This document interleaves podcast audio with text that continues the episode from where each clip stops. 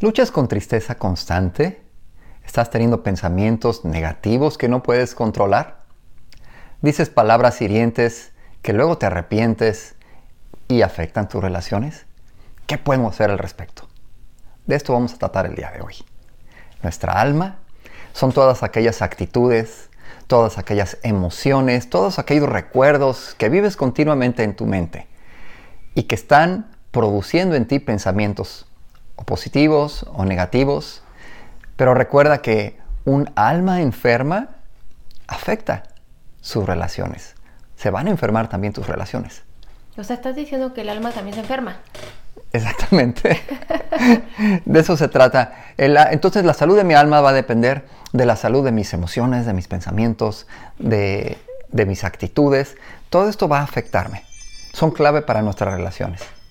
¿Y qué podemos hacer para tomar control de lo que sucede dentro de nosotros? Bueno, vamos a iniciar por lo más difícil, que es por el reconocer lo que hay dentro de nosotros, hacer una especie de inventario. ¿Qué cosas son las que pienso? ¿Qué emociones son las que cultivo dentro de mí, que apapacho? ¿Qué recuerdos estoy teniendo una y otra vez? Recurro a esos, esos recuerdos y los vivo y me producen emociones y luego hay acciones, hay consecuencias de estar reviviendo todo esto. Entonces, ¿qué piensas de ti? ¿Eres muy duro contigo mismo? ¿Eres muy crítico de ti? También lo puedes ser con otras personas. Eres duro y crítico y no le das la oportunidad a las personas o de equivocarse o de ser ellas mismas, ¿no? ¿Qué, piensas? ¿Y qué sientes respecto a las mismas personas? ¿Tienes personas o muchas personas a las que prefieres evitar, no, no te gusta ver, no te gusta convivir con ellas, tratas de aislarte o eres una persona que convives con todo tipo de personas, conocidas y no conocidas. Siendo honesto te puedes dar cuenta de lo que cultivas, qué tanta negatividad atesoras dentro de tu alma, dentro de tu corazón. ¿Y qué vamos a hacer al respecto? Entonces la salud de nuestra alma, como, como, primer punto que queremos tratar el día de hoy, la salud de nuestra alma va a depender de dos cosas principalmente. De lo que alimentamos a nuestra alma y del ejercicio que tenemos dentro de nuestra alma. Mm. Sí, de lo que alimentas y del ejercicio que haces en tu alma. Ok. Interesante, como mencionas, ¿no? Del, del alimento y del ejercicio. Como cuando nos es como una dieta. Como nuestro cuerpo, ¿no? Sí, exactamente. Lo que comemos, que comemos sano y luego nos ejercitamos, pues eso nuestro cuerpo, nuestros músculos van a ver la, el beneficio, ¿no? Igualmente en el alma, ¿no? Sí. Es una necesidad básica física, el alimento y el ejercicio. Y lo mismo nuestra alma requiere de las dos cosas. De eso vive, de lo que le alimentamos y del ejercicio natural que hacemos. Pero bueno, ¿de qué alimentamos nuestra alma, mi amor? Bueno, pues lo que vemos, lo que leemos, lo que escuchamos. Lo que pensamos. Lo que pensamos. Lo que, lo que recordamos. Apapachamos cuando se nos vienen sentimientos, ¿no? Y bueno, y, de una manera práctica, ¿de qué cosas alimentas tu alma? ¿Qué tanto lees? ahora ya las personas casi no leen. Es muy raro encontrar a alguien que lee realmente. Y si lee va a ser alguna novela, algo divertido, algo a veces que no aporta mucho a tu alma. Pero sí vemos videos Continuamente estamos viendo videos, series, podcasts. Es una de las cosas que han surgido. Audiolibros surgen, son como resúmenes de libros en audio, que es mucho más fácil la lectura. Tendemos a lo fácil. Así como la comida rápida, el alimento rápido para el alma, también recurrimos bastante a eso. la verdad, muy cómodos. Somos buscamos lo cómodo, buscamos lo práctico, lo rápido. No me pongas a, leer un libro grueso porque aquí aburrido, me quedo dormido. Nos hemos vuelto flojos este, mentalmente. Y bueno, no necesariamente todo lo que es rápido y lo sencillo o los videos son malos necesariamente, pero que a veces nos falta un poquito más de conciencia. Ser, ser más intencionales con lo que alimentamos nuestra alma. Recientemente yo me di cuenta, oye, quiero, tengo que evitar cierto tipo de comida grasosa que me hace daño porque me subió el colesterol, tengo que bajarle al colesterol, tengo que tomar más agua, tengo que tomar cierto tipo de bebidas que son más sanas, el agua de avena que me va a ayudar a bajar el colesterol. De la misma manera tenemos que tener una dieta escogida para qué me conviene. Ay, pues puedo ver esa serie, pero si leo este libro me va a ayudar más. o va a aportar más. Entonces tratar de ser un poquito más selectivos con lo que leemos, con lo que y alimentamos. Sí, está bien, ve la serie de Netflix, pero escoge bien lo que vas a ver, ¿no? otras son, por ejemplo, la música que escuchamos, las palabras, las emociones que transmiten. la música es poderosa porque no es algo que te llega a tu mente directamente, pero sí llega directamente a tus emociones, las canciones. Y te pueden poner felices o te pueden ponerte tristes, melancólico, romántico. Y, es un alimento importante lo que consumes en la música. Realmente sí cambia tu estado de ánimo la, la música. Entonces, este alimento tenemos que ser un poquito más conscientes. Y en segundo lugar, el ejercicio. ¿Cuál es el ejercicio del alma? Bueno, pues encontrar qué pensamientos me está provocando el alimento que, que estoy consumiendo y escoger. Ok, estos pensamientos no me convienen, me van a afectar mi estado de ánimo, son tóxicos, son negativos, los voy a desechar, no voy a recurrir a ellos porque tengo la capacidad de, cambiar mi manera de pensar y escoger los pensamientos positivos. Escoger pensamientos que me van a, construir. ¿Qué vas a decir, amor? Creo que es, es muy es más, suena más fácil decir, cambia tu manera de pensar, escoge tus pensamientos, cuando yo creo que la raíz de esos pensamientos está mucho más profundo, ¿no? Como que a veces es importante irnos a la raíz, que muchas veces ya tenemos un patrón de pensamientos desde toda la vida. Sí, son hábitos, definitivamente. Tiene que ver la manera como fuimos criados, como en el ambiente en el que crecimos. Eso marcó nuestro patrón de pensamiento, de emociones y sentimientos. La mayoría, es una realidad, la mayoría de nuestros problemas que tenemos en el presente vienen desde nuestra niñez, desde ahí. Entonces es muy difícil que me digas, cambia tu manera de pensar, escoge esto, cuando yo ya tengo toda una vida de hacer las cosas de cierta manera, de reaccionar de cierta manera, de pensar, porque como yo vi que mis papás solucionaban los problemas, pues así lo hago yo. Si yo veía que, no sé, yo crecí siendo una niña triste, deprimida, rechazada, pues eso lo traigo a, a mi presente, ¿no? Y eso, esa es la, la, causa de tantos problemas que tenemos en nuestras relaciones. yo creo que tenemos que irnos más allá. No es la única causa, porque realmente cuando crecemos vamos teniendo experiencias, o a lo mejor eh, un abuso de un novio, un exnovio, una mala experiencia, todas esas cosas nos marcan en nuestro presente. Yo creo que es importante eh, ir a Dios, que el Señor nos muestre cómo está nuestro corazón y qué cosas tenemos que sanar, el tener una identidad bien firme en cómo Dios me ama a mí, y no importa de cómo yo haya vivido, cuando venimos al Señor Él hace todas las cosas nuevas, como le dice su palabra, y pues no podemos cambiar nuestras circunstancias, pero sí podemos cambiar cómo nosotros vamos a reaccionar hacia las circunstancias, hacia las situaciones, y el tener una identidad bien firme en Cristo, mamá, yo creo que aquí es clave, ¿no? Que muchas veces nuestros problemas es por eso, por la ignorancia. Claro, estábamos hablando de la parte, por decirlo así, psicológica. Nosotros no somos psicólogos, somos pastores, ministros, consejeros espirituales, pero podemos entender y hemos leído, por ejemplo, de la doctora Caroline Leaf, ella es una eh, científica eh, neuróloga, que ha hablado al respecto, que tú puedes cambiar tus hábitos de pensamiento y puedes cambiar esto que hay acá arriba en el aspecto psicológico, pero ella también habla respecto de la palabra de Dios. Hay un aspecto espiritual porque nuestra alma es impactada por nuestro espíritu y por el espíritu de Dios que tiene en contacto con nosotros. Cuando tú llegas al Señor, definitivamente el Espíritu Santo te viene a transformar, a ser una persona nueva espiritualmente y empiezas un proceso de de transformación, de santificación acá en tu mente. Te concibes diferente, te sabes diferente, tienes un diferente destino, tienes una diferente identidad, una herencia diferente, eres una persona diferente. Entonces, no es tan solo es, una actividad intelectual, sino que es algo espiritual. ¿Y de qué trata esto de que sea algo espiritual? Bueno, déjame darte la base de lo que la Biblia dice al respecto, porque la Biblia habla muchísimo de cómo pensar. De hecho, te instruye en cómo pensar. Te está diciendo lo que hagas, pero implícitamente te está diciendo que tienes la capacidad y el poder para hacerlo. Dios no te pide algo que tú no puedes hacer. Filipenses 4, del 8 al 10, nos dice, por lo demás, hermanos, todo lo que es verdadero, todo lo honesto, todo lo justo, todo lo puro, todo lo amable, todo lo que es de buen nombre, si hay virtud alguna, si algo digno de alabanza, en esto pensad. Lo que aprendiste, recibiste, y oíste y viste en mí, esto haced, y el Dios de paz estará con vosotros. Aquí el apóstol Pablo le está diciendo a la iglesia de los filipenses que así como él lo hacía y él les dio el ejemplo de cómo hacerlo de la misma manera ellos lo hicieran. Les está dando esta instrucción. Hagan esto porque así la paz de Dios va a estar en ustedes. Tenemos una dirección de cómo no tan solo eh, tratar cosas espirituales, sino también cosas prácticas como lo es nuestros pensamientos, nuestras emociones. ¿Qué hago con esto? Tenemos la capacidad de cambiar. Así es. Muy es que aquí yo lo veo bien sencillo, ¿no? También en 2 Corintios 10:5 que dice que derribemos argumentos y toda altivez que se levanta contra el conocimiento de Dios, llevando cautivo. O sea, ¿quién es el que tiene que llevar los pensamientos cautivos? Llevando cautivo todo pensamiento a nuestra obediencia a Cristo. Es estar consciente de que, Señor, esto que estoy pensando me está poniendo de mal humor.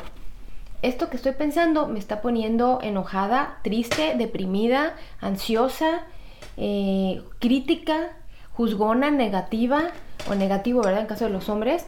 ¿Y qué te dice el Señor? Que esos, que los nosotros los llevamos cautivos. ¿Cómo? Entregando al Señor, mira lo que estoy pensando, te lo entrego. ¿Y qué dice tu palabra? ¿Verdad? Cambiarle. Su palabra dice que por nada esté afanado, sino que traiga mis peticiones delante de ti.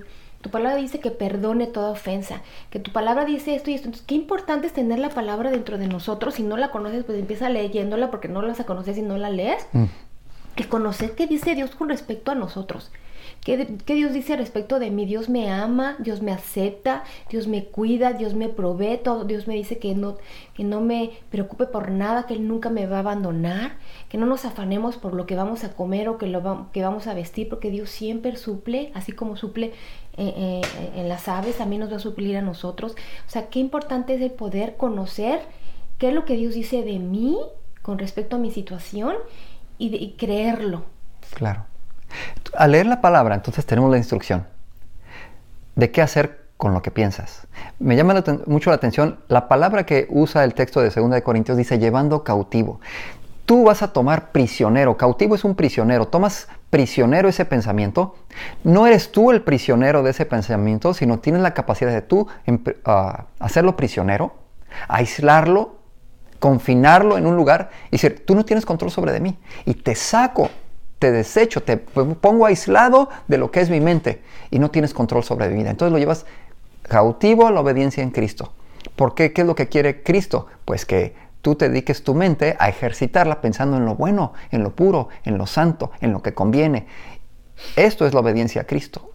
Y sacas todo lo que no obedece a Cristo, porque te está afectando tus emociones, tu vida espiritual, tu relación con Dios y con tus semejantes. Oye, amor, yo creo que la verdad, la mayoría de los problemas que tenemos eh, no, no nos las produce el diablo. claro. Realmente nos las producimos nosotros porque no hemos renovado nuestra manera de pensar. Dios viene y nos renueva nuestro espíritu pero Él te dice, bueno, yo ya te, yo ya te santifiqué, tú ya estás sentado en Cristo Jesús, en lugar, eh, ¿cómo se dice? celestiales. ajá, pero tú tienes una parte que hacer que tú, tu chamba es renovar tu mente. Y tus problemas, la mayoría de tus problemas es porque no quieres renovar tu mente, porque nos hemos vuelto muy comodinos, muy flojos, queremos ser guiados por emociones y sentimientos cuando Dios te dice que no es así, que el corazón es engañoso y perverso. ¿Quién lo conocerá? Dios te dice pon tu mente, lleva cautiva tu mente, controla tu mente, porque queremos tener control de todas las demás cosas, pero si no tienes control de tu mente, no vas a poder tener control de absolutamente nada más en tu vida, al contrario, puros problemas. Sí. Muchas veces he escuchado a hombres, por ejemplo, decir, oren por mí para que ya no sea tan enojón, para que ya no diga groserías o, por, o, el enemigo sacar, sacar cualquier hábito. Pero mira, la Biblia, por ejemplo, en, en Romanos 12.2 dice, transforma tu manera de pensar para que sea transformada tu manera de vivir. Cambia tu manera de pensar y tu manera de vivir va a cambiar. ¿Cuántas veces no queremos que nuestras relaciones, relaciones sanen, que las cosas se arreglen con los demás, pero no estamos dispuestos a pensar diferente? Y la Biblia aquí nos instruye, Dios nos instruye a que cambiemos la manera de pensar. Y esto, la manera de pensar incluye qué haces con tus emociones, ¿Qué haces con tus actitudes? Las personas con actitudes completamente críticas, negativas, pues obviamente sus relaciones van no van a cambiar si no cambiamos esa actitud. Nuestras ah, críticas, nuestro pesimismo, nuestra negatividad, eso es consecuencia de lo que estamos pensando. Algo mencionaste hace un momento, mi amor, de que muchas veces las personas viven experiencias traumáticas en su infancia o en su noviazgo o en su crecimiento, en su edad adulta. Y estas personas pues viven recordando continuamente esas crisis o no saben cómo filtrar o ejercitar esto que la palabra de Dios dice. Muchas veces no es necesariamente por traumas, sino tal vez tus papás no te enseñaron. Oye, controla esas emociones. Oye, no contestes así, no grites, no hagas berrinche, sino que te dejaban hacer o no estaban allí para decirte, ¿sabes qué? Tú puedes tener paz porque Dios está contigo. Darte esa, esa, manera de entender la voluntad de, Dios, voluntad de Dios sobre tu vida. Pero ahora... Son los menos, amor. Son los menos que crecieron teniendo eh, la mayoría de... Eh, lo que quiero decir es que la mayoría de las personas nadie nos enseñó. Sí, la mayoría de las personas no nos enseñaron, pero la palabra de Dios nos instruye. Así es. Entonces, en, eh, una de las cosas que podemos hacer dentro de lo que es alimentar el alma y ejercitarla es ir a la palabra. Ahí está en la instrucción de qué puedo hacer, qué hago con estos pensamientos. Bueno, la Biblia te va a instruir. ¿Qué hacer? Cambia los pensamientos, sustitúyelos por estos, llévalos cautivos, sácalos de tu mente. Tú puedes tener una emoción, un pensamiento, una tristeza, una ansiedad. Es normal. Todos pasamos por eso, pero tú puedes decidir que no haga nido en tu corazón, que no se quede allí. Entonces, échalo fuera, cámbialo. No te enfoques en las cosas negativas de tu relación, de tu familia, sácalas y ponte intencionalmente a reconocer todo lo bueno que tienes, todas las cosas que Dios te ha dado, que es un privilegio, que es una bendición. Puedes ser agradecido. Una persona agradecida difícilmente va a ser una persona deprimida. Una persona agradecida va a tener contentamiento y va a estar alegre así se tome un vaso de agua nada más. Entonces, esto te va a llevar a tener buenas actitudes, buenas emociones. Oye, amor, perdón que regrese tantito aquí en el Filipenses 4.8, como dice que en esto pensar y esto hacer, dice, y el Dios de paz estará con vosotros. O sea que si tú no tienes paz en tu vida, entonces empieza pensando, como dice aquí, en todo lo honesto, todo lo justo, todo lo que es verdadero, todo lo puro, todo lo amable, todo lo que es de buen nombre, aquello que tiene virtud y que sea digno de alabanza. Wow, qué tremendo, ¿no? Ahora, puras cosas positivas. Ahí el Señor te dice, piensa a lo mejor la raíz de tus problemas es porque no estás meditando en esto. Dice, y no nada más lo piensas, sino que, lo hagas. Mm, Hazlo. Si tienes que ir a pedir perdón, pide perdón. Si tienes que perdonar, perdona. Si tienes que buscar la reconciliación, busca la reconciliación. Haz lo que tenga que lo que el Señor te ponga en tu espíritu a hacer, obedécelo y esa es la clave para que haya paz en tu alma. Entonces seguimos la instrucción. Muchas personas dicen, pero es que yo no puedo. Yo no puedo. Se escucha muy fácil, pero no sabes los rollos que yo traigo. Te tengo una buena noticia. No estás solo, no estás sola. Dios nos ha prometido un consolador, una ayuda idónea que es el Espíritu Santo que nos ayuda en nuestras debilidades. Tienes debilidades emocionales, Él viene para darnos esa ayuda. Cuando tú puedes levantar tus ojos al cielo cerrarlos y decirle, Señor, ayúdame. Mira lo que estoy sintiendo, mira toda la tristeza que traigo, mira todos este, estos temores con los que lucho. Sabes que Dios te escucha y que está ahí siempre dispuesto para que tú vacíes tu alma delante de Él y para llevarte en ese tiempo difícil.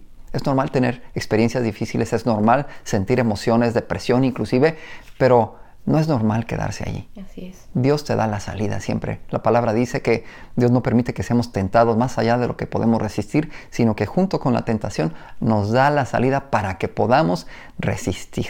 Primera de Corintios 10, 13. Tú tienes esta capacidad, tú tienes la ayuda de Dios, aquí está el Señor contigo, Él te prometió que nunca te iba a dejar y que nunca te iba a abandonar y no lo va a hacer. Ahora, tenemos la instrucción, tenemos la ayuda de Dios, pero también podemos hacer uso de algo que mencionó yo, Alice, que es el meditar la palabra. Y el meditar la palabra no, no, se basa nada más en tenerla y leerla de vez en cuando, sino recordártela a ti mismo. Así como puedes recordar cosas que te sucedieron en el pasado, cosas negativas, cosas que te afectan en tu manera de pensar y no te conviene, puedes recordar la palabra, las promesas. Muchas personas se deprimen porque no ven un mejor futuro. La depresión tiene que ver con el no tener esperanza de un futuro que anhelen. Pero la palabra de Dios nos ayuda a cambiar esa interpretación, esa visión del futuro que tenemos, sabiendo que Dios tiene buenos pensamientos para nosotros. Dios tiene un buen futuro, un buen destino, unas buenas relaciones. Dios desea paz, Dios desea bendición para nuestra vida. Pero si no lo meditamos, no lo vamos a creer. Si nos lo recordamos una y otra vez, va a transformar nuestra manera de entender quiénes somos, qué tenemos y hacia dónde vamos. Así es, yo veo la palabra de Dios como una regadera espiritual, así como todos los días nos metemos a bañar para limpiarnos nuestro cuerpo del sudor o de la mugre, lo que sea, pues todos los días tenemos que bañarnos con esta palabra para limpiar nuestra alma, nuestro espíritu, que yo creo que es aún más importante que nuestro cuerpo. Qué bueno que, nos, que te bañes, por favor hazlo, ¿no? Pero no dejes de bañarte con la palabra de Dios porque de veras que nuestro, nuestra alma lo necesita, no urge, ¿verdad? Cuando tú te halles, sabes cómo está ahorita tu alma, tus pensamientos, y vas a la palabra de Dios, créeme que va, a cambiar. Todo va a cambiar, las circunstancias. Tú vas a tener un mejor día si tú inicias tu día buscando del Señor una palabra de Él. Hace la gran diferencia en ti y en los que te rodean, ¿no? Tú puedes cambiar el alimento que le das a tu alma y tú puedes, escucha lo que te digo, tú puedes ejercitar esa alma para crecer y para sanar. Así es. Ah, la Biblia dice, tú guardas en completa paz aquel cuyo pensamiento en ti persevera porque en ti ha confiado. Esta es la meditación. La meditación en su palabra va a fortalecer tu fe y va a ayudarte a trabajar en estas cosas, a fortalecerte, a crecer espiritualmente. Hay algo que se llama gracia. Gracia no nada más es el perdón que tú no mereces. La gracia es esa impartición de Dios hacia nuestra vida de capacidad de hacer cosas que antes tú no podías hacer. Esa capacidad viene a través del Espíritu Santo y es la gracia operando en tu vida.